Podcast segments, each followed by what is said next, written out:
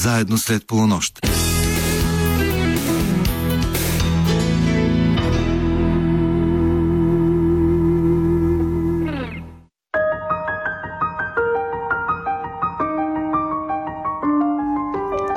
Добра нощ, скъпи слушатели! Вие сте на вълните на програма Христо Ботев на Българското национално радио, където вече звучат встъпителните акорди на предаването Среднощен експрес. Екипът, който ще работи за вас в следващия час и половина, включва редакторът Ивайло Стефанов, музикалният редактор Тошо Йосифов и звукорежисьорът Десислава Шапкарова. Аз се казвам Йордан Георгиев и ви каня на едно изключително любопитно пътешествие в днешния маршрут на този наш Радио Експрес. В първата му част ще ви срещна с прекрасните млади актриси Велина Георгиева и София Джустрова, с които ще поговорим за най-новия им спектакъл ММЕ кой пръв започна от македонския драматург Деян Дуковски на сцената на Старозагорския театър. Спектакъл, който скоро би трябвало да гостува и на Софийска сцена. Освен това ще ви срещна с актьора Илиян Марков, който след няколко годишно отсъствие се завърна на сцена и то с моноспектакъл Дърво без корен, изграден по няколко разказа на Николай Хайтов. Днес ще направим премиера и на още една нова рубрика в предаването. Тя се нарича Говори за да те видя. Рубрика посветена на кино, театър и изобщо свързана с света на изкуството. Нейн автор и водещ ще бъде младата актриса Яна Божанин и ще се излъчва два пъти месечно в ефира на Среднощен експрес. Разбира се, и днес по традиция в предаването ще звучат песни по избор на нашите събеседници. Започваме с Абба и Супер Трупер.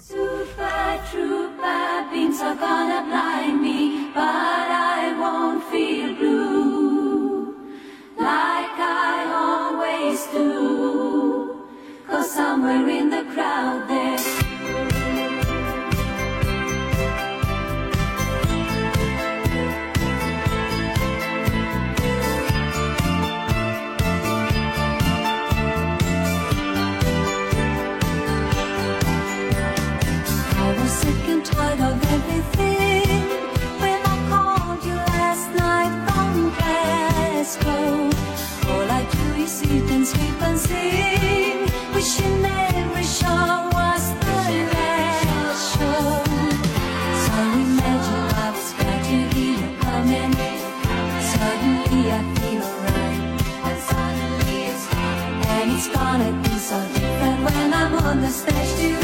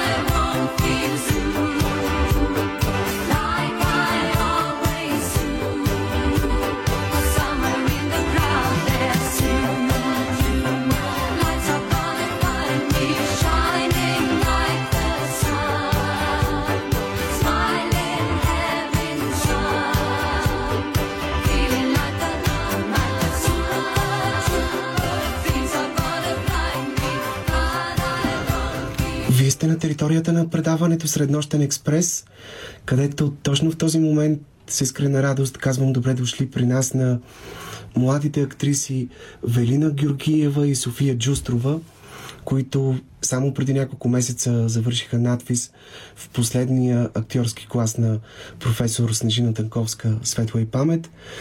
И сега са тук при нас, за да поговорим за най-новия спектакъл с тяхно участие който е, може би не точно дебют, но със сигурност един от първите им на професионална сцена. Спектакълът с заглавие, да го кажем така, ММЕ, кой пръв започна, по една от най- популярните, награждавани и често поставени пиеси на македонския драматург Даян Дуковски – на сцената на драматичен театър Гео Милев в Стара Загора. И така, здравейте, момичета, благодаря ви искрено, че приехте поканата ми. Здрасти, ние много благодарим за поканата. За поканата да. да. Може би разкажете в началото как всъщност попаднахте в Старозагорския театър почти веднага след надвис и то заедно с още двама колеги от вашия клас, Ванина Юрданова и Сезер Сами, които също участват в този спектакъл? Ами всъщност, когато играхме пролета представлението Питър Гинт на открита сцена в Хасково, а, дойде да ни гледа Светла Тодорова, която е директорката на театър Гео Милев и ни покани. Той всъщност Николай ни беше препоръчал, мисля, че да, за спектакъла. Беше да, беше ни препоръчал и Николай тя дойде. Всъщност, да. това е спектакъл, който е изграден от един изцяло млад екип, като режисьорът Николай Орданов също е възпитаник на вашия професор Снежина Танковска. Да, да точно. И другите двама актьори, Георги Ножделов и Красмир Ненков, които участват в представлението, те също са много млади. А как всъщност се спряхте на тази доста провокативна пиеса на Деян Дуковски. Това е дело на Николай, на режисьора. Той е избрал, предложил и както Светла се изразява директорката, че в началото е била леко скандализирана от текста, но после си е казала, еми да, защо не, това да е стъпката към промяна към техния театър. И така, всъщност се прие да се работи това. Вас лично с какво ви развълнува най-силно този текст? Моето впечатление е така за много дарк, като усещане. Mm-hmm. Много мрачно, песимистично и като сценична среда, и като атмосфера, и като взаимоотношения между персонажите. Ами има нещо такова. Наистина атмосферата е по-скоро а, тъмна и мрачна, но не знам, мене лично текста ме накара да се замисля за много светли моменти от моя живот, много а, приятни изживявания и може би хубавото на него е, че провокира чрез тази си тъмнина и острота и всичките цинизми, а, които се съдържат в текста. Карат наистина човек да се да се замисли, да се запита за решенията, които е взимал, за пътищата, които е, по които е поемал. Всъщност това е една фрагментарна пиеса. Тя е изградена от седем отделни сцени. Mm-hmm. Кое е онова, което навързва, така да се каже, което обединява тематично тези седем фрагмента? Има ли нещо като общ знаменател за всички тях? Ами това, което казахме, че са нали, обгърнати в тъмнина, но всъщност едно нещо ги обединява всичките и това е, че във всеки един от тях има някаква романтична нотка, точно ти както да. каза Вели. Някаква недоизказана, не а, не случила се. Мечтателност някаква. Да. А, на много места в различните откази има такива рефрени, например, а, да ме отведеш от тук. Да, или... ако спра да те сънувам, всичко ще спре да съществува. Които се повтарят, да, да. В, в различните откази на различните персонажи, едни и същи думи. Всъщност, още първата сцена е много силно вълнуваща, благодарение най-вече на персонажа на Велина. В нея виждаме мъж и жена, тече един откъслечен диалог, който обаче е пропит едновременно с много страст, поезия, вербално насилие, чувственост, еротика, купнеж, агресия, бруталност и всичко това заедно в една много интересна комбинация. Всъщност ти си там в ролята на една жена, която е в инвалидна количка с да. бинтована глава. Цялата бинтована, И всъщност се оказва, че тя е обезобразена по този начин от мъжа, когато обича и от когото въпреки всичко не желая да си тръгне. Да. Ти самата как усети този образ? Ами, на мен още от първото четене, понеже на случайен принцип така аз се паднах тогава да чета тази роля, още от тогава се влюбих в текста, защото е просто толкова романтичен. В нашия вариант на пиесата, наистина моята героиня Бежания е цялата бинтована и направо пребита и щупена от нейния възлюбен. Но това е просто защото той не може да се контролира за него естествения път а, на любовта е да се преобразува в агресия. И всъщност това, което аз намирам за много красиво е, че въпреки действителността, нейната мечтателност а, не угасва. Тя продължава да вижда света по един много романтичен начин. А, също и инкасатора, нейния мъж а, и вярва, че те са способни да се възпроизведат и да бъдат щастливи до самия край. Всъщност, интересното е, че всяка една от тези седем миниатюри в спектакъла е решена в различна стилистика и в почти всяка могат да се открият препратки към някои от безсмъртните пиеси в световната драматургия, съответно към големите световни автори. Например, в тази първа сцена, лично за мен има нещо много бекетовско като усещане. Сякаш тези двама души са единствените оцелели след някаква да. космическа катастрофа. Някак много напомня за краят на играта, където единият персонаж нали, през цялото време е седнал в инвалиден стол и не може да се движи, а другият пък е прав и не може да сяда. Тук всичко това е подсилено и от факта, че едното му око е извадено, т.е. с превръзка на окото си. Има дори един директен цитат от Бекет, от В очакване на Годо, нали, репликата, че майките ни раждат клетнали над гробовете. От друга страна пък, като че ли този Бекетов абсурд а, пронизва целият спектакъл в по-малка или в по-голяма степен.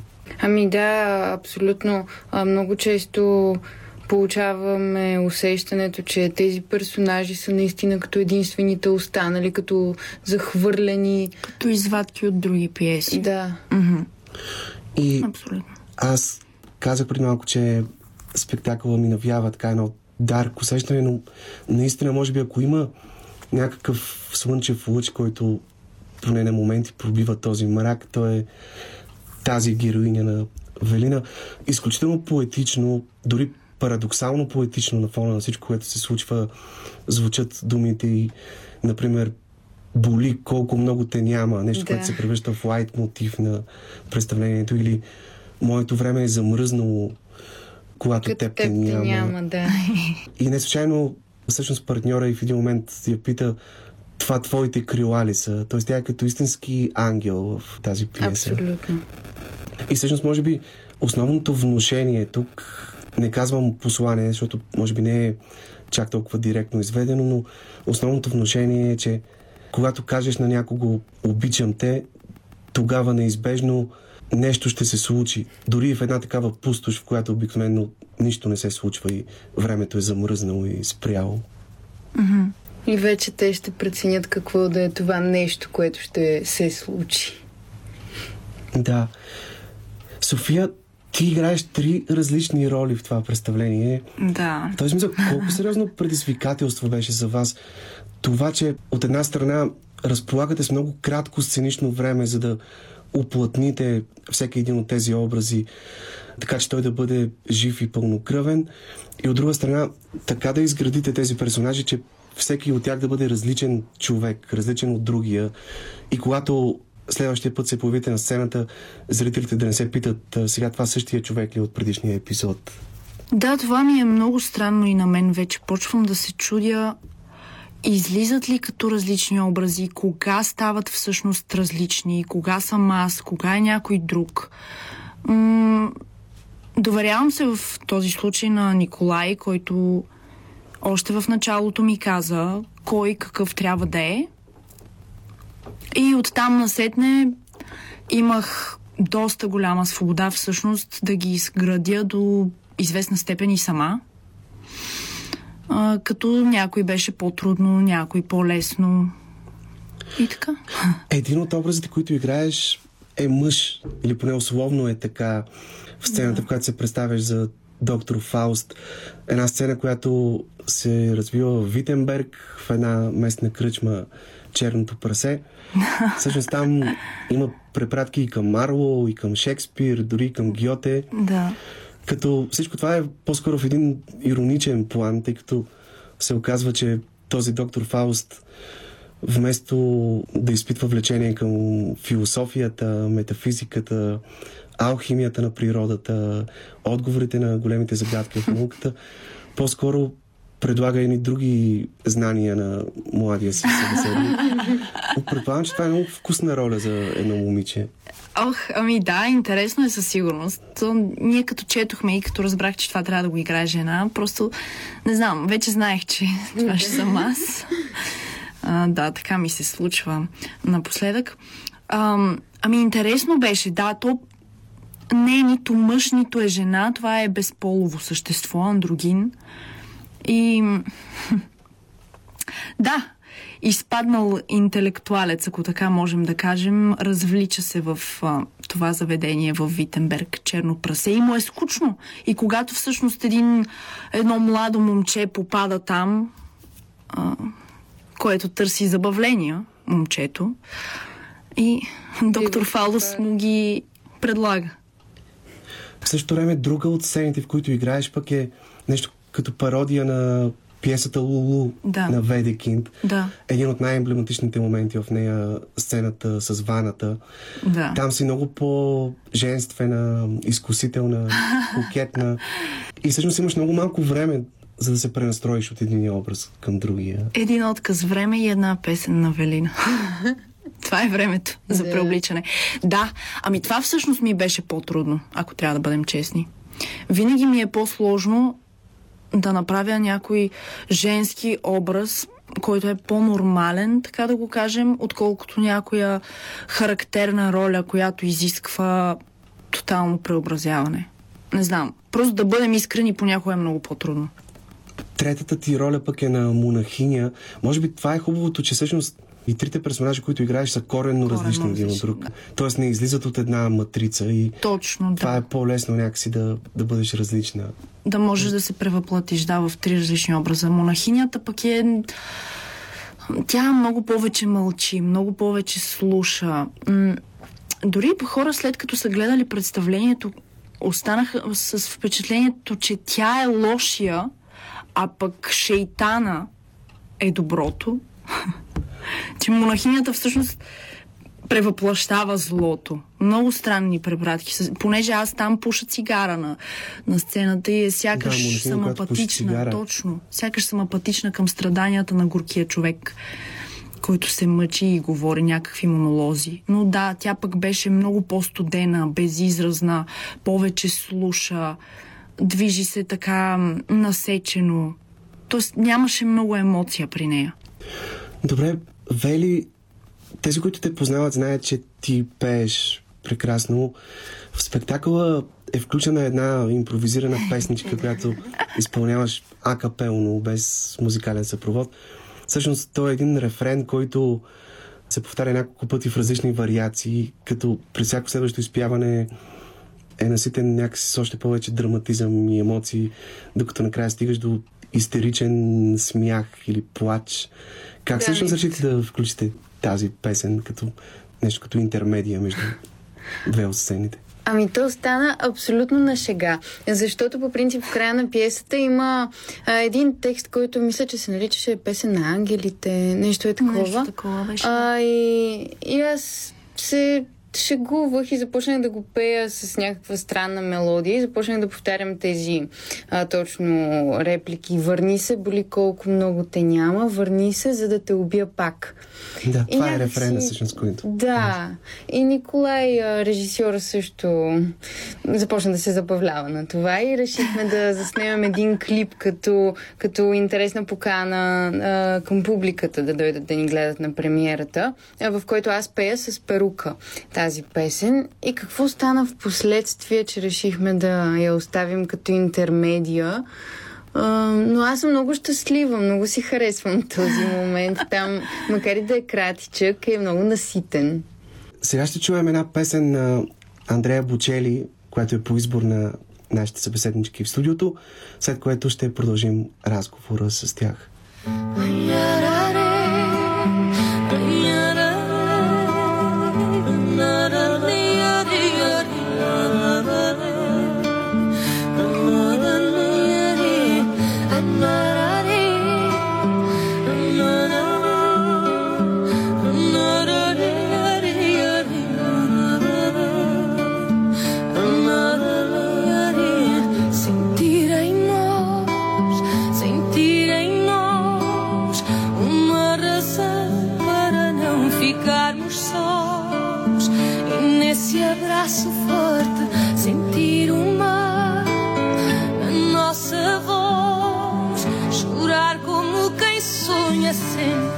mudar as velas rubras deste amor.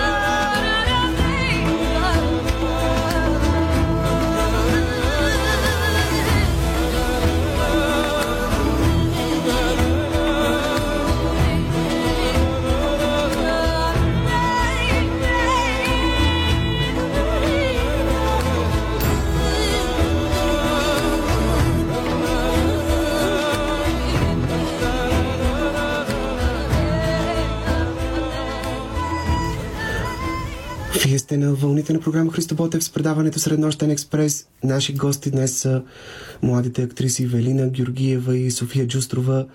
С тях си говорим за най-новия им спектакъл ММЕ, кой пръв започна от Деян Дуковски, който имаше премиера на 17 януари на сцената на драматичен театър Гео Милев в Стара Загора. Говорихме преди малко за една много интересна песенчика, която Велина изпълнява в този спектакъл. Вели, ти имаш още един епизод, в който играеш, който на мен поне до някъде ми напомня за диалога между Ричард Трети и Лейди Ана при Шекспир, тъй като там той също минава през трупове, през цяло море от кръв, както се казва в спектакъла, за да стигне до нея. И също има един момент, в който Ричард дава на Лейди Ана меча или копието, се вече не помня какво точно беше, и казва съдбата ми е в твоите ръце, ако толкова много ме мразиш, убий ме. Нали? Но тя вече толкова е така влюбена и покорена от него, че го пощадява. Само, че при вас вместо мечове и копия има пушка. Пушка, да. Която май така и не гръмва. Не гръмва, да, остава накрая въпрос.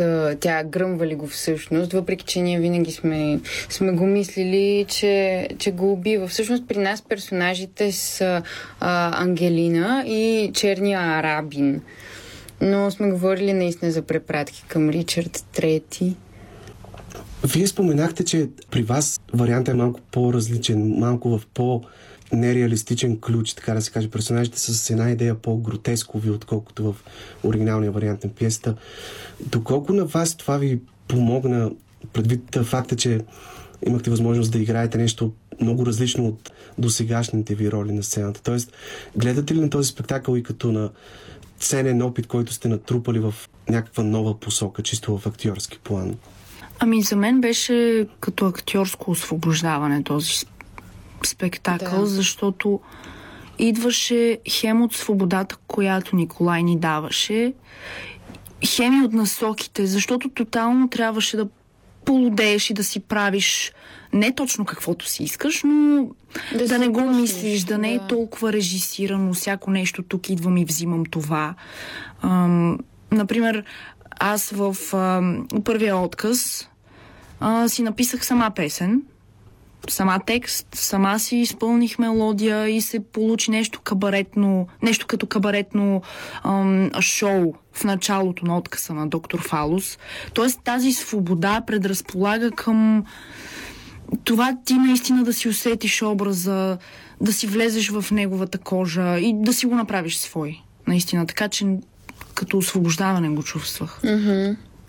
А на вас като млади хора, какво в този текст който е писан преди повече от 25 години, ви беше най- най-близко до вас като поколение, като съвременни хора? В коя от темите се разпознахте някакси най-силно? Ами, при мен това, което а, много ми направи впечатление в двата ми откъса е, че а, основната тема е любовта. А, комуникацията между двама души, връзката, разминаването, и те всъщност нещата от тогава, когато е писан текста до сега не са се променили, кой знае колко. И може би дори отчуждението присъства все повече и повече в Как си го обясняваш всъщност? Защо наистина толкова често се разминаваме с хората, Защото... на които държим, които обичаме? Този разпад в взаимоотношенията, тази липса на емпатия? Според мен не сме достатъчно смели да си казваме на време това, което чувстваме и това, което искаме. И за това се получават тези неща. Всъщност, това е тема, която присъства в художествения свят на много от големите поети и световни творци. Вие съгласни ли сте поне до някъде в това, че може би истинската, най-великата любов е несбъднатата, несподелената? Защото когато една любов се сбъдне, може би тогава спира борбата за нея, спира тръпката, спира търсенето. А може би всъщност най-вълнуващото е това да я търсиш, да я сънуваш, да я мечтаеш. Да, аз съм напълно съгласна, защото като се сбъдне любовта и почват да излизат наяве едни и други по... Почва да става ежедневие. Да. И някакси тази, това огънче, което гори да намалява, да намалява. Докато ако ти се изплъзна от ръцете и вече то с това се занимават и нашите персонажи, наистина. Тази невъзможност да се свържеш с другия и когато се свържеш, всъщност как ти се изплъзва, ти го гониш. Аз това забелязах, че хем казваш на някого остани, хем му казваш тръгни си. Добре, сега всички, които познават творчеството на Диан Дуковски, знаят, че неговият език на моменти е доста циничен, доста краен, един bad language, както казват англичаните. Беше ли това проблем за вас в някаква степен, особено за София, на която се налага така да говоря тези неща? Аз всъщност се замислих, ако професор Танковска можеше да гледа този спектакъл, би ли било възможно да ти каже след това София, моето момиче, браво, страхотно се справяш, обаче как се побират в устата ти тези думички, които произнасяш от сцената? Със сигурност нямаше да ми каже браво, моето момиче, добре се справяш. Тя никога така не, директно не е казвала похвали и суперлативи. Не знам какво би казала тя. Според мен би казала, добре, имате още работа. Това е така, това е онака, това не става. И, но със сигурност би била, според мен, доволна, не знам. Би оценила, би оценила труда и, и смелостта, да. точно. Иначе за тези неща, които трябва, ми се налага да говоря, да, в началото ми беше много трудно с някои определени думи. А, притеснявах се всъщност да ги говоря и пред публика, няма да крия. Смисъл, София... не, не знам как се приемат тези неща. И то в Старозагорския театър, нали, няма много такива провокативни текстове. Беше си ми притеснено за това. Едно на ръка, че не ми седяха и в устата в началото, но да. това е професията. А помага ли ви това, че се познавате толкова добре и че продължавате да работите заедно няколко души от класа ви, така за един по-безболезнен преход от Театралната академия към вече професионалната сцена. Един преход, който обикновено е доста стресиращ за младите актьори. Бих казала, че със сигурност ни помага. Даже да не го осъзнаваме в момента. Mm-hmm а, много, много по-лесно е, когато не се налага отначало да опознаваме всичките си колеги и да се нагаждаме едни към други, защото ние много нали, нормално е, много по-бързо се сработваме, като, като се познаваме. Да, не е имало този стрес да попаднеш в изцяло чужда обстановка. Поне хората, с които работиш, да са ти близки. Да. А какви са ви намеренията от тук нататък? Ще останете ли по-дълго време в трупата на Старозагорския театър или ще търсите други варианти, други посоки, по които да продължи пътя ви? Точно ние двете няма да продължим, защото имаме предстоящи ангажименти в София, които още ги уточняваме. И така, но Ванина ще остане и Сези също, доколкото знам за сега, си остава част. Да, той започна репетиции вече на следващо представление. Да. да. А като млади хора, какви са предпочитанията ви на този етап от кариерата ви? По-скоро да бъдете на щат в някой репертуарен театър или да изберете участта на независими актьори, актьори на свободна практика с всички рискове, които крие едно такова. Ами ние за малко опитахме да бъдем на щат, сега за малко ще опитаме да бъдем независими и ще преценим кое е, кое е нашето. Зависи от възможностите да. много, наистина. Зависи къде, как. Ако има много проекти в независимия сектор, тогава и това е добре, защото можеш да опиташ навсякъде различни неща. Но пък друго си е да си щатен артист, да имаш дава ти някаква сигурност, да, за предстоящи проекти, защото сега нищо не се знае. Какво ви се играе на вас всъщност и с кои режисьори бихте искали да се срещнете и да работите от тук нататък? Ще ви помоля да бъдете максимално искрени, защото някои от тях може и да ни слушат в момента и мечтата ви да се сбъдне много по-рано, отколкото сте очаквали. Хм. Ами с Явор Гърдев бих Явор Гърдев си да. С Маргарита Младенова аз много искам да работя. С Диана Добрева. С Диана Добрева, точно. Това си мислех да кажа. И също и, и с много млади режисьори бих искала да работя. Uh-huh. Аз ви го пожелавам, защото и двете сте сте много талантливи, така прекрасни, обещаващи актриси. А има ли роли, за които мечтаете да впишете в биографията си или драматурзи, така в чието свят желаете да попаднете? Аз, между другото, много бих искала да изиграя Ана Каренина, въпреки че, нали... Да. Аз, госпожица Юлия. Mm. Но и много ми се... Аз нещо и не работи. Ипсен. Точно това ще да кажа, да. Ето. Нора или жената от Да. Ти, доколкото знам, в надпис си имала отказ от госпожица Юлия. Да, и от Ипсен също, Нора.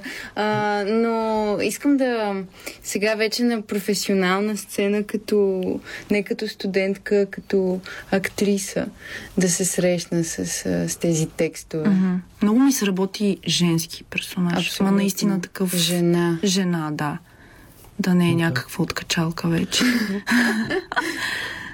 София, тъй като Велина вече веднъж беше гост тук в предаването ни още като студент и тогава разказа за първите си стъпки в театъра, как когато е била 11-ти клас, се е записала на една школа във Варна при актьора Валио Митев и там всъщност се открива, че това е нещо, с което иска да се занимава.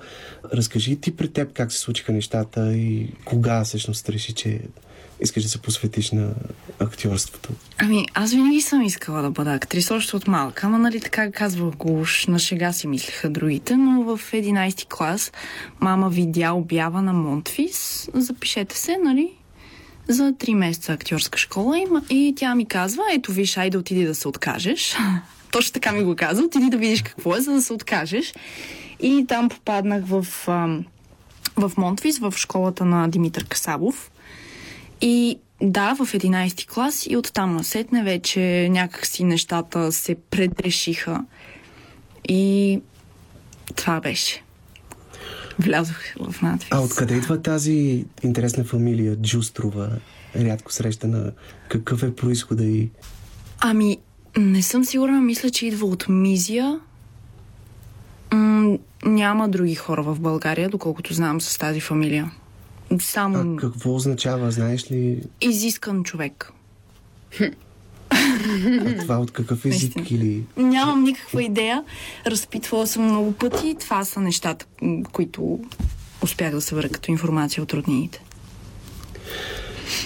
Добре, да кажем следващите дати, на които ще играете това представление, най-напред в Стара Загора, поне за сега, Ами имаме за сега дати за февруари, за Стара Загора. А, втората ни премиера е на 2 февруари и следващата дата е 16 февруари. А ще гостувате ли в София? Има ли за сега такива идеи? Ами има идеи, но все още нямаме... Нямаме, нямаме програма да, още да. За, за следващите месеци, но се надяваме да гостуваме в София, да. да със сигурност. В същото време вие продължавате да играете и две от дипломните си представления в надвис, нали така, Безове и Питър Гинт. Да. да. Дори а, преди два дни играхме Питър Гинт на сцената на Народния театър. На 25 януари. Добре. И накрая, какво ви предстои от тук нататък? Вие загаднахте, че имате някакви предложения, някакви проекти, т.е слава Богу, ще продължите да работите? Да, ами за сега още се уточняват и дати, и представления, така че ще ги кажем по-натам. Да. Това са независими проекти за сега. Затова не е още нищо сигурно. Добре, аз ви благодаря изключително много за това гостуване. Велина Георгиева и София Джустрова бяха гости в днешното издание на Среднощен експрес. София ще я чуете и след малко в рубриката на актрисата Яна Божанин, където пък говори много смислено и много интересно за кино. Така че нейното участие днес е много сериозно в нашето предание, за което ви благодаря. На добър час и на двете от тук нататък и ще се радвам отново да бъдете наши гости. Много ти благодарим, И ние ще се радваме.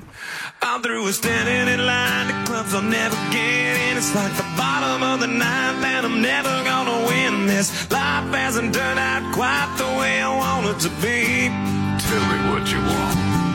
I want a brand new house on an episode of Cribs and a bathroom I can play baseball in king size tub big enough for ten plus me. For what you need.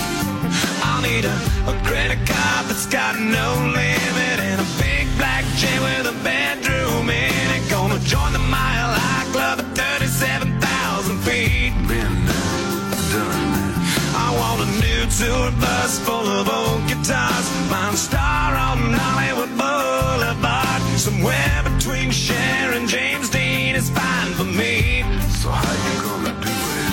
I'm gonna trade this life for fortune and fame. I'd even cut my hair and change my name. Cause we all just wanna be big rock stars and live in hilltop houses driving 15 cars. The girls come easy and the drugs come cheap. Well, I'll stay skinny cause we just won't eat and we'll hang out in the coolest bars in the VIP with the movie stars.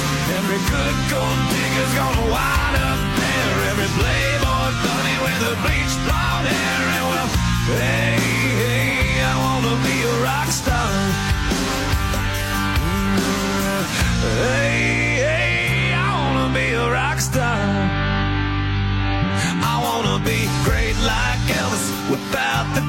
tassels. Hire eight bodyguards that love to beat up assholes. Sign a couple autographs so I can eat my meals for free. I have the quesadilla.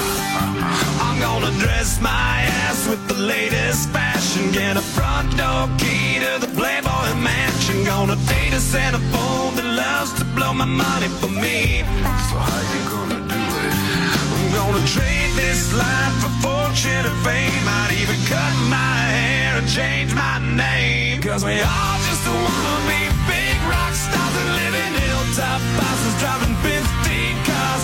The girls come easy and the drugs come cheap. Well, I'll stay skinny cause we just won't eat and we'll hang out the coolest bars in the VIP with the movie stars. Every good gold digger's gonna wind up there. Every playboy bunny with a bleached blonde hair. And we'll hide out in the private rooms with the latest dictionary of today's who's who. They'll get you anything with that evil smile. Everybody's got a drug dealer on speed dial. Well, hey, hey,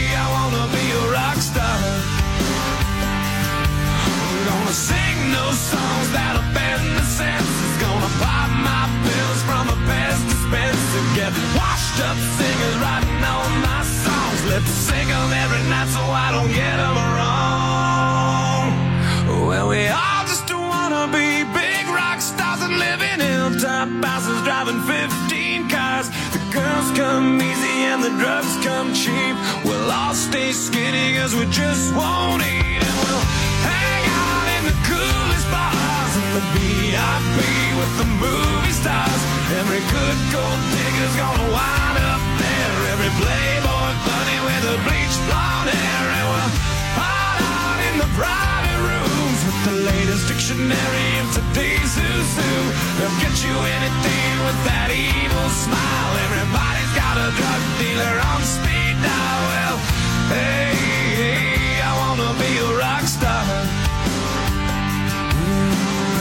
Hey,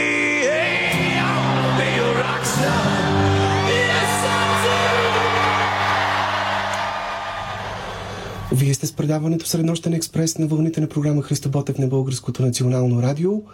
Сега казвам добре дошъл при нас на актьора Илиян Марков, който след а, няколко годишно отсъствие от сцената се завърна по впечатляващ начин през миналата година с един свой силно вълнуващ авторски моноспектакъл Дърво без корен, изграден по разкази на Хайтов.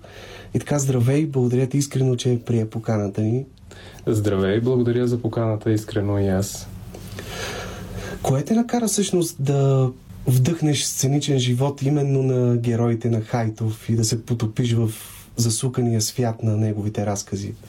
Ами, би било невярно, ако кажа случайно. А, но така се случи, че просто търсех нещо за четене, изчетох всичките диви разкази и разказа Дърво без корен беше този, след който не можах да оставя книгата. Така че си казах, че е време нещо да направя вече. така че свързах се с а, наследниците на Николай Хайтов и оттам се започна. А от какво се ръководеше при избора именно на тези три разказа, които изграждат а, твоя спектакъл? Мъжки времена, изпит и текстът, който е дал и заглавието на проекта Дърво без корен. За мъжки времена така се вдъхнових от ам, обрата в цялата история, който предполага да, да не се стигне до там да има щастливата въз, развръзка в тези времена за, за момата. нали? а, обикновено това, което се е случвало и въобще темата за любовта на сила ме привлече към този разказ. Разказа Изпит м, беше напълно визуално м- така, а, подтика ми към него беше напълно визуален, просто докато го четях си представих как, как може въобще това нещо да се направи на сцена с, с тази каца, която влиза в водата, пък после се изтегля, слиза и така нататък. А, а дърво без корен м- така а, изключително ми напомни за моето детство. Аз съм израснал в едно село, в, по-скоро в западните Родопи и някак си успях да се припозная в текста, колкото и странно да звучи. Дори здравец Хайтов, когато се видяхме, се очуди, когато ме видя за първ път, че не вижда възрастен човек срещу себе си, искам да кажа стар. Всъщност, обикновено, когато съчетаем думите моноспектакъл и Хайтов, първото нещо, за което се сещаме е името на Мариус Куркински. Той има вече две свои солови представления, изградени по разкази на този голям български автор Сътресение и Черното пиле. Твоят спектакъл обаче е много различен. Каква беше основната идея, концепцията, около която го изграждаш? Онова, което като червена нишка пронизва и трите разказа и ги обединява тематично? Ами, бих казал, че това е бляна към едно време, което макар и от минало не е забравено. А, поне за мен не е забравено. А, не бих искал да бъде забравено и винаги, когато чета разказите, минавам си текста или играя, а, си спомням с, а, с най-топли чувства за, за това време, въобще за, за връзката между а, човекът и природата, за времената, когато други неща са били важни, не че сега не са, но според мен са изместени. И за това, що се отнася до асоциацията, да, тя е неизбежна, но аз безкрайно се възхищавам от работата на Мариус и от него самия, но реших, че в крайна сметка няма. Не би трябвало това да ме спре. Реших, че са минали вече достатъчно години, в които съм стоял и чакал. И просто подтика да направя спектакъла беше много силен, за да може нещо такова да ми каже, не, не, по-добре не го прави. Казваш блянат към едно време. Всъщност, по-малко мъжки ли са днес времената в сравнение с тези, за които разказва Хайтов, когато да си откраднеш жена е било белег за мъжество и се е смятало за въпрос на чест да не се откажеш някъде по пътя, да доведеш операцията до край. Ами, в някои отношения мисля, че да. А, и разбира се, тук нямам предвид мъжеството като мачизъм или като аз съм мъж и ще направя това, но а, не самата кражба на на булка, според мен е мъжкото, колкото ам, темата за достоинството, за честа, за е, стоенето на, на думата си, за това как героя в крайна сметка прави правилното нещо от негова гледна точка. М- мисля, че днес, по- поне на мен, все по-рядко ми се случва да се срещам с хора, не въобще, разбира се, но все по-рядко да се срещам с хора, които, когато кажат нещо, стоят за думите си и, и постъпват така, както са казали. В този смисъл, мисля, че да, тогава са били по-мъжки времена. Също за теб самия, колко сериозно предизвикателство беше това да се завърнеш на сцена след няколко години и то с моноспектакъл, един такъв жанр, който някои твои колеги определят като виж пилотаж в театралното изкуство, когато си сам на сцената, нямаш партньор, на който да се облегнеш, нямаш срещу себе си нечи очи, които да ти бъдат като опора, като коректив. Всъщност единственият ти партньор тук е публиката. Ами, не беше лесно. Не беше лесно да първо да взема решението, второ след толкова годишно отсъствие, 7 години, а, имах своите въпросителни към себе си, дали ще мога да се справя, дали а, пък не е твърде голяма лъжица или нещо такова, но в момента, в който започнах работа на сцена вече, добих увереност, че това нещо може да се случи.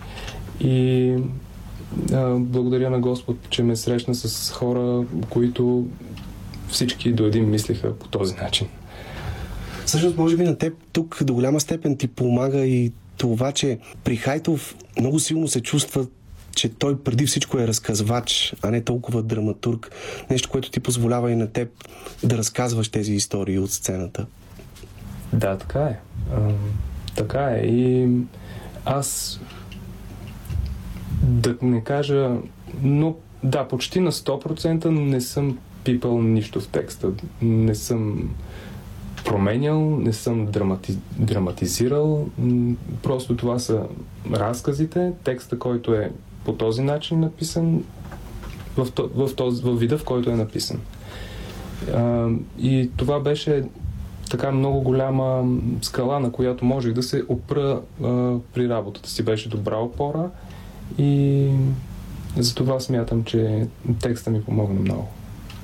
В същото време тук прави много силно впечатление това, че ти не играеш себе си в този спектакъл, а изграждаш образи. И то образи, които са много различни от теб самия. Дори с гласа си озвучаваш различните персонажи по различен начин, така че те буквално оживяват на сцената, дори най-епизодичните сред тях. Колко трудно се постига едно такова почти шизофренно състояние и това да бъдеш толкова лесно да прескачаш от образ в образ? От гласа тръгнах а, да търся образите, защото времето ми беше наистина ограничено и нямах така големи времеви отрязъци за проба грешка или за... Но това, че героите трябва да са различни, дори епизодичните, дори гласово, беше мое решение. И имаше периоди, в които съм стоял и съм се чудил, добре, този човек как звучи, този, този. И във всеки разказ има наистина по много герои. А, но реших, че е, би било основополагащо за, за това първо да бъде добре четим сюжета на всеки разказ и второ да бъде до някъде атрактивно. Музиката в този спектакъл е дело на група Оратница и спокойно можем да кажем, че музикалната картина е основно действащо лице в него с тези прекрасни инструментални парчета с фолклорни мотиви от едни от най-известните родопски песни Рипни Калинке, Катерино Моме, Пуста младост, Мила Мале. Звучат и каба гайди, и кавал, изобщо всички тези типични родопски инструменти. Сега ще чуем една песен именно на група Оратница. Тя се нарича Витуша и е по избор на нашия гост Илиан Марков, след което продължаваме разговора с него в студиото.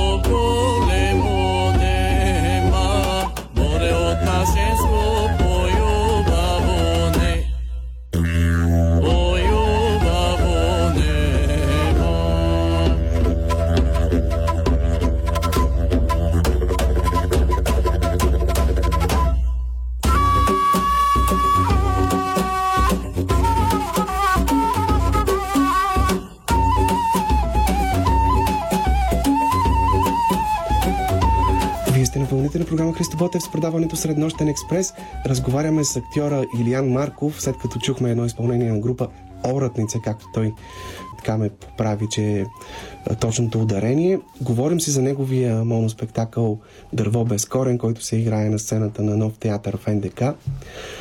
Всъщност, срещат ли се и днес в живота героите на Хайтов, тези чешити, тези нерендосани хора, както ги нарича той самия, или все повече се превръщат в изчезващ вид. Поне медиите някак се ни внушават, че животът си тече някак си извън тях.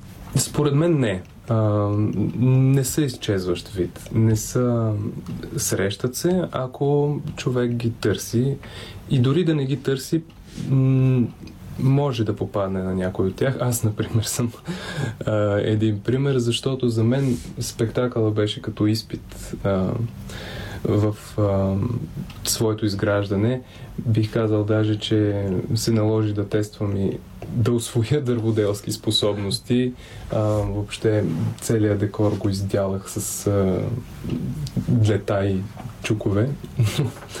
а, не, особено героя от, а, от Дърво без корен, мисля, че се среща изключително често. Дори ми се случи по време на една репетиция, когато бях в а, почивка, отидох да си купя кафе и ме спря един възрастен човек, който започна да ми говори и да ми разказва живота си. Така, около 15-20 минути ме а, държа прав да ми разкаже как, какво му се е случило до тук, защо е на това положение. И, и така, не мисля, че се изчезващ вид. Като спомена декора, сценографското решение е много интересно в този спектакъл.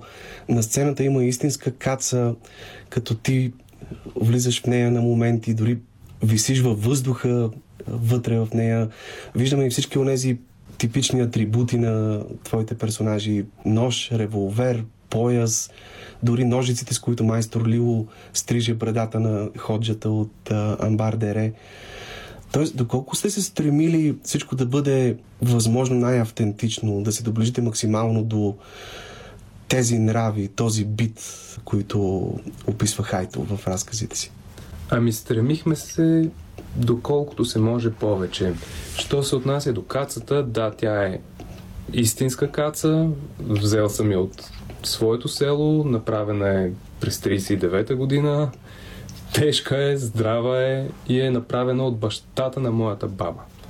А, ножиците също. Това са ножици, с които аз като дете съм прекарал много време, колкото и да е страшно дете да си играе с ножици, но дядо ми беше обощар и това са неговите, неговите ножици от работилницата му. Така че а, всичко това са материали, атрибути, които а, на мен ми дават сетивност.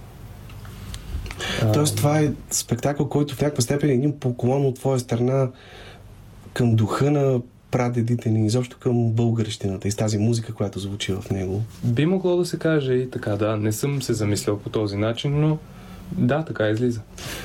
На мен лично моментите, в които ти си вътре в тази каца, ми напомня до някъде и за притчата за Диоген. Така поражат се и такива асоциации. Да, да, имаше такъв момент, когато а, понеже е моно и човек е сам. А, В момента, в който докарах кацата и я сложих на сцената, и аз се почувствах като диоген, понеже дълго време се чудих как ще вляза в нея, ще се събера ли, как ще се завъртя, как тя ще се понесе във въздуха, а, възможно ли е въобще всичко. И да. Но тя ми напомни на мен и за изказването на Достоевски, че всички са излезли от шинела на Гогол, аз пък си помислих, че ние може би сме излезли от тази каца. Ти си роден във Варна, нали Не. така? Аз съм роден в Пазарджик, но първите си години, да не кажа почти до учи... докато не тръгнах на училище, съм прекарал на село, което е едно малко село между Септември и Велинград а, в западните Родопи, казва се Симеоновец. Аха, т.е. може би не ти е било трудно да овладееш, да опитомиш този родопски диалект, на който говорят героите ти в спектакъл. Не, не, това е езика на макар да се различава малко от централно-родопския, а, това е езика, който аз съм слушал, слушал до, до петата си година. Така че просто трябваше да си припомня. На мен лично една от любимите ми реплики в спектакъла е, че в природата няма пенсионирана лисица. Нещо, което си мисля, че се отнася в пълна степен и за актьорите. Лично аз не мога да си представя пенсиониран актьор. Ти си, слава богу, си още далеч от тази възраст, но съм сигурен, че като човек на изкуството, едно от нещата, един от текстовите, които изговаряш с най-голямо вълнение е този метафоричен образ за орела, който е умрял докато е летял. Тоест, това е, може би, така мечтата на всеки човек, особено на всеки творец, да си отиде от този свят в полет, летейки. Да, прав си. Ам, този текст също е изключително важен за мен. Не, че има текст, който съм оставил и смятам за маловажен, ам, но да, така е. И тук не става въпрос само за, за работата на Твореца. Съгласен съм с това, което казваш. Но и хората, които са живеят живота си и имат своя полет, наистина м, си ги представям, че биха могли да се асоциират с това изречение. Всъщност, режисьорът Крикора Зарян преди време разказваше за една своя среща с Хайтов, при която писателят му е казал нещо много интересно. Ако смяташ, че с това, което правиш, можеш да промениш света, значи си глупак. Ако смяташ, че с това, което правиш, не можеш да промениш нищо и затова го караш едно към Гьоторе, значи си циник. Мурафетът е да знаеш, че не можеш да промениш нищо и въпреки това да продължаваш. Тоест да работиш така, все едно можеш да промениш света. Ти лично споделяш ли тези негови прозрения? Споделям, да, споделям ги. Ам, и все пак не съм напълно съгласен, защото да знаеш, че не можеш да промениш нищо, също би го отнесъл по-скоро към непокизъм, да кажем, или не чак цинизъм, разбира се, но стана дума за Диоген, който е. Ам, но дори у един човек да се промени нещо съвсем мъничко, това е достатъчно за мен. А, бих добавил от Кърт Вонегът, който казва, нашата, в един свой разказ, нашата цел е да правим света по-красив, отколкото е бил преди да се появим в него. Така че, а, за мен дори един човек да е видял, а, има смисъл. Казваш един човек да е видял. Какви са впечатленията от начина по който публиката реагира до този момент? изключително разнородни, ам, понеже спектакъла пътува и страната. Ам, много странно.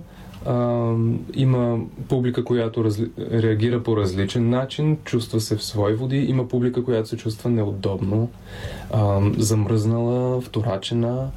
Ам, но не отдавам това на, на някакви ам, особености на хората, по-скоро има а, вероятно по различен начин гледат просто.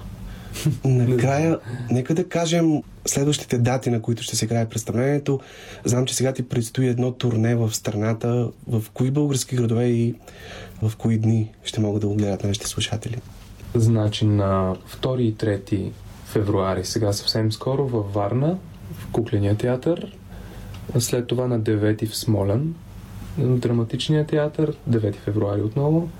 След което на 6 март тук в София, на 4 април в Стара Загора и това са датите за момента, които са ми известни.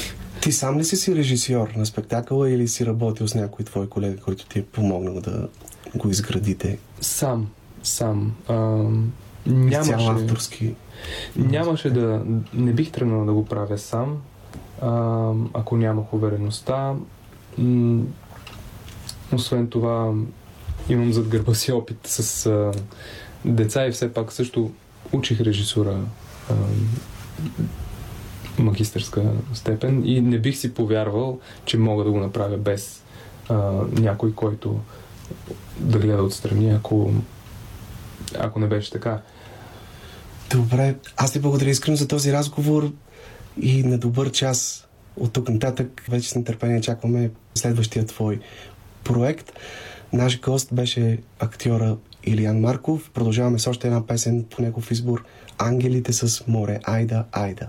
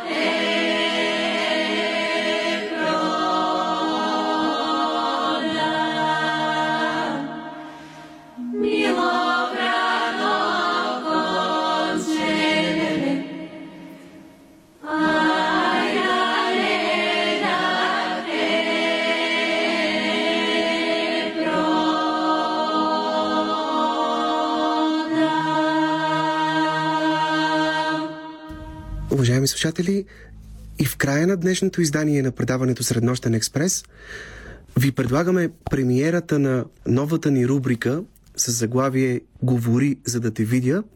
Нейн автор и водещ е младата актриса Яна Божанин.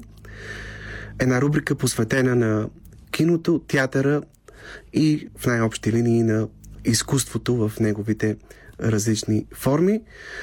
Първото издание на рубриката е фокусирано върху новия филм на Зорница София Майка, а гост на Яна Божанин е актрисата София Джустрова. Добър вечер на всички пътници в Среднощен експрес. Вие сте с авторска рубрика Говори за да те видя, а аз съм Яна Божанин. Тъй като хващате първото издание и то на първата ми рубрика, ще отделя малко време да разкажа коя съм аз и за какво ще си говорим тук. Още веднъж името ми е Яна Божанин. Аз съм актриса, завърших надвис с актьорство за драматичен театър в класа на професор Пламен Марков преди две години. Към момента работя по професията си, но Йордан Георгиев видя нещо в мен и ме покани да водя авторска рубрика, без претенциите да съм журналист, за което много му благодаря. Тук ще си говорим за актуалните кино и театрални събития в страната, може би извън нея. Заглавието «Говори, за да те видя» го дължа на Сократ, който така любезно ми го зае, тъй като счетох, че е изключително подходящо за радиорубрика. Та, всеки път ще ви срещам с един мой гост, който ще се опитам да видя, слушайки го, да видим как разсъждава и да ни сподели своята гледна точка. Не целим интервю, а свободен разговор, та, ако щете и диспут в някакъв момент би бил любопитен. Днешната тема е филмът Майка на Зорница София и по-скоро темите и въпросите, които буди той. Първият ми гост, който е тук при мен, е София Джустрова, която миналата година завърши последния клас на професор Снежина Танковска, но вече има няколко представления на професионални сцени зад гърба си. Тя е моя приятелка от детството и животът така винаги е намирал как да ни свърже във всяко ново начинание и той е успявало, така че реших, че ще е най-удачно да започна именно с нея този първи епизод. София, здравей! Здравей! Как се чувстваш? Много добре се чувствам. Ето аз може да съм ти късметлийския гост в първата рубрика и така да ти тръгне успешно. И на журналистика. Ти си моя талисман, да. благодаря ти. Но накратко да кажем за филма, без да се опитваме, т.е. да не издаваме нищо на хората, които не са го гледали. Филмът Майка имаше премиера скоро. В главната роля влиза прекрасната Дария Симеонова. Операторската работа е дело на Крум Родригес, а режисьор и автор на сценария е Зорница София. Нея може би я помните последно от филма Войвода, който излезе през 2017 година. Филмът Майка също така е интересен факт, че е вдъхновен от реалната история на Елена Панайотова, която е български режисьор. Накратко, филма разказва за една жена, която по пътя си, опитите си да забремене и да стане майка, намира други начини да бъде такава, без да е биологична майка всъщност. Това е което мога да кажа накратко, без да издавам. Аз лично препоръчвам филма с две, та дори с три ръце, което, както знаем, напоследък доста полюсни мнения будят българските филми, но този за мен е еднозначен в всяко едно свое проявление и мога да кажа, че определено е от българските заглавия, за които нямам съмнение и пречки да го препоръчам. София, ти какво ще кажеш за филма? Аз съм абсолютно съгласна с това, което каза. Имам въпрос, не трябва да издаваме нищо от сюжета, така ли? Ами не нищо, но може би да оставим Да се Пуснем. въздържаме малко от подробности, може би. Да. Добре, ще гледам да не се разпростирам толкова в сюжета. Много ми хареса филма. Аз също скептично, нали, винаги подхождам към българското кино, което може би е, не знам, Може би е и наша грешка. може би и наша грешка, да, абсолютно. Но бях много, много приятно очарована от филма, защото Абе, напомни си ми на европейски филм, такива каквито аз напоследък се старая много да гледам. Много са интересни, с дългите си кадри, в които дори няма никакви диалози и просто гледаш нещата, емоциите, които преминават през актьора. Гледаш много чисто. И като каза кадри, на мен също много ми хареса начина по който е заснет филма. Даже веднага ми изниква един определен кадър, може би ще се сетиш, където главната актриса Дария Симеонова е с едни много красиви цветя на главата сред природата и кадър няма нищо друго, освен нейното лице в анфас. Но някак си за мен този кадър будеше страшно много асоциации. Аз в този момент я видях дори като майка, свързах я дори с майката природа по някакъв начин. Да. Видях думата майка в този кадър. Дария Симонова определено вижда се как Нали, ние сме актриси и за нас би било много интересно предизвикателство и със сигурност бихме мечтали да снимаме в такъв филм, защото те са пътували в Кения, срещнали са се с изключително автентично място, с автентични хора. Много от актьорите, да не пропуснем да кажем, че са натурщици, особено децата във филма. И там вече става дума не толкова за игра, колкото за преживяване което мисля, че е основното, което ние актьорите искаме да преживеем нещо. А пък също времено, когато ние преживяваме нещо, ние го поднасяме и на публиката и зрителя също преживява нещо. Там също важна част от заснемането на точно тези сцени в Кения е, че са се случвали в доста от почивките им, т.е. тези неща са се случвали доста органично и не е било преднамерено, не е било репетирано. За мен има някаква страна на документалистика в този филм и точно това е автентичното всъщност, че не е било преднамерено. Много съм съгласна. На мен също ми повлия като документален филм. Някакси беше сурово, тежко, както майка ми се изрази, когато излизахме от залата, като ударен смокър парцал излизаш. След това аз видях много насълзени очи в залата. Това, което може би бих искала да кажа на нашите слушатели, видях предимно жени, може би заради заглавието на филма, но искам да кажа на мъжката част, че не е женски филм. Тук майка става дума според мен за родителството в много по-всеобхватен смисъл от просто жената майка. Та искам да препоръчам също така едно доста дълго, но интересно интервю на Дария Симеонова при Йордан Георгиев, където тя разказва много интересни подробности за филма. Ние няма нужда толкова да се разпиляваме, защото няма как да знаем отвътре повече от нея. Но тя там каза едно нещо, което ми остана в съзнанието. Ще се опитам да го цитирам неточно. Каза, понеже е интересен факт, който те са научили, когато са отишли да снимате, че там всъщност нямат думата мечта, защото те не говорят за бъдещето, тъй като утре не се знае какво ще донесе и дали ще има утре изобщо. А пък метода на тази жена за работа с деца е включвал точно това разговор за мечтите. И Дария Симонова каза, ако ние научихме тези деца да мечтаят и им дадохме криле за да полетят, то те ни върнаха на земята и ни припомниха всъщност какво е простичкото съществуване, простичките радости. И това много ме замисли и искам да ти задам един такъв въпрос.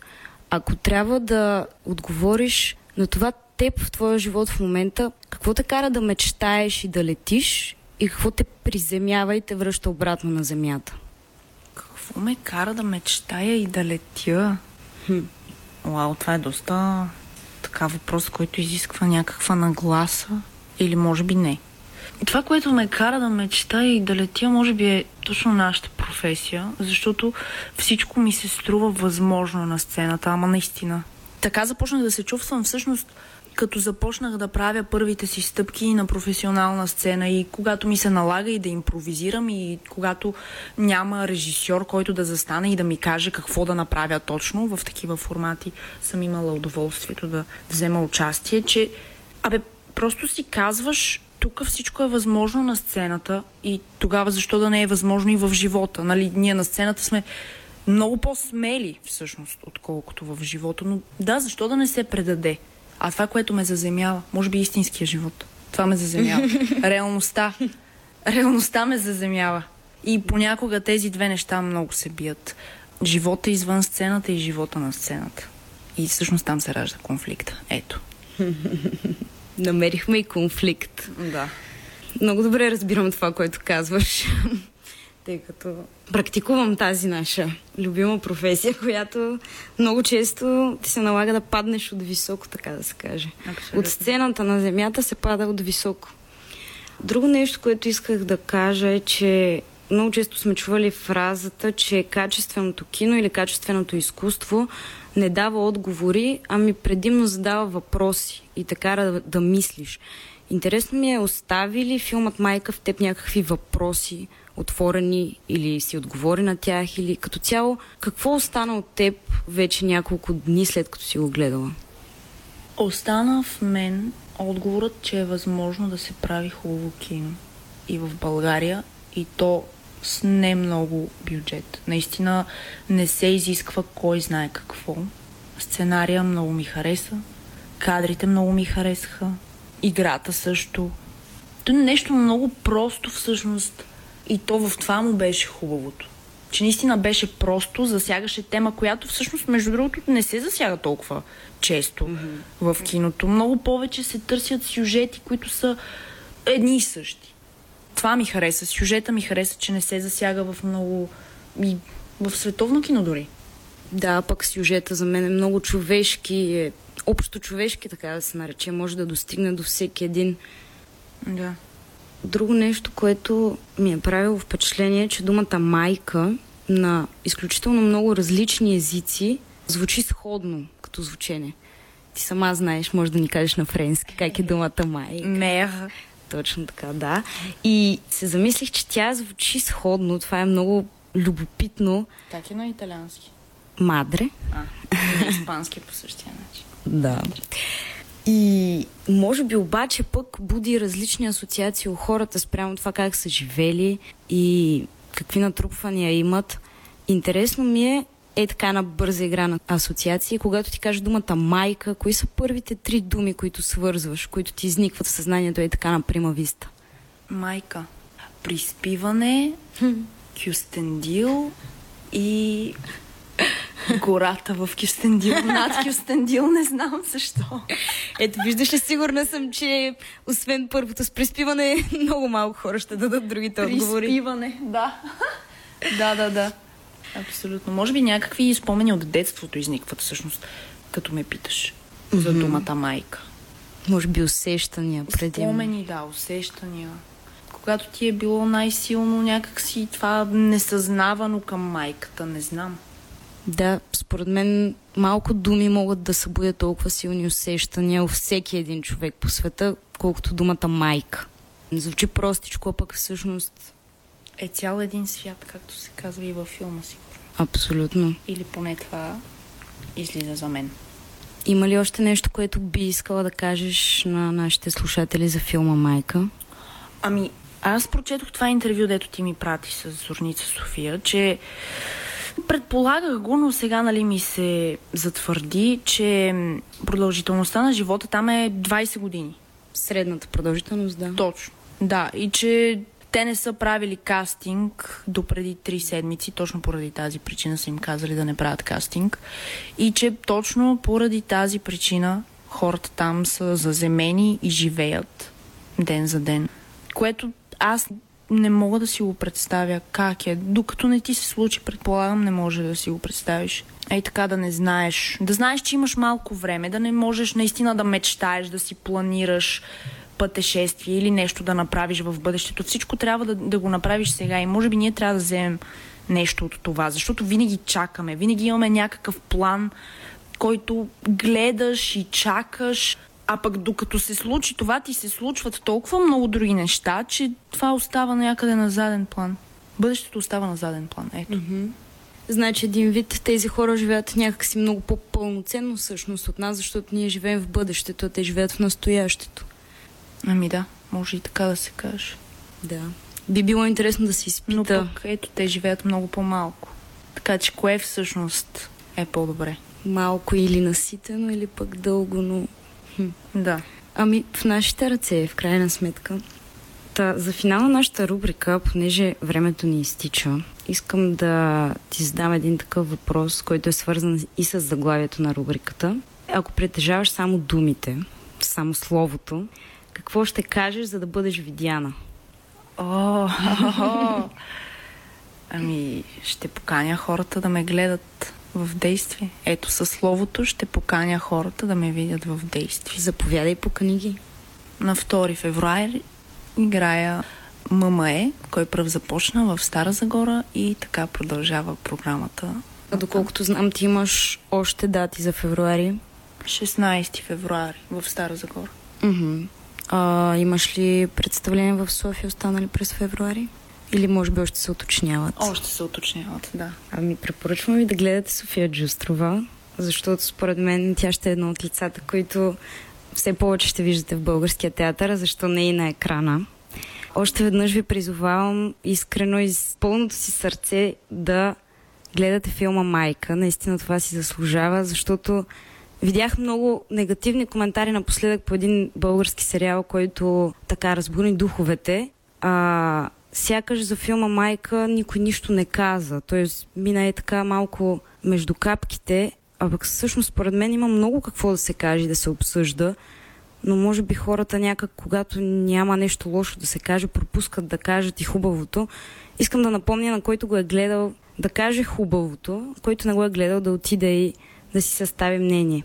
Това е всичко от нас за тази вечер. Вие бяхте с рубриката Говори за да те видя с водещ Яна Божанин. Пожелавам ви спокойна нощ и говорете, за да ви виждат. Уважаеми слушатели, това беше всичко от нас за днешното издание на предаването Среднощен експрес. От мен, Йордан Георгиев и от името на екипа, с който работихме за вас през последния час и половина, ви пожелаваме лека нощ до следващата сряда след полунощ.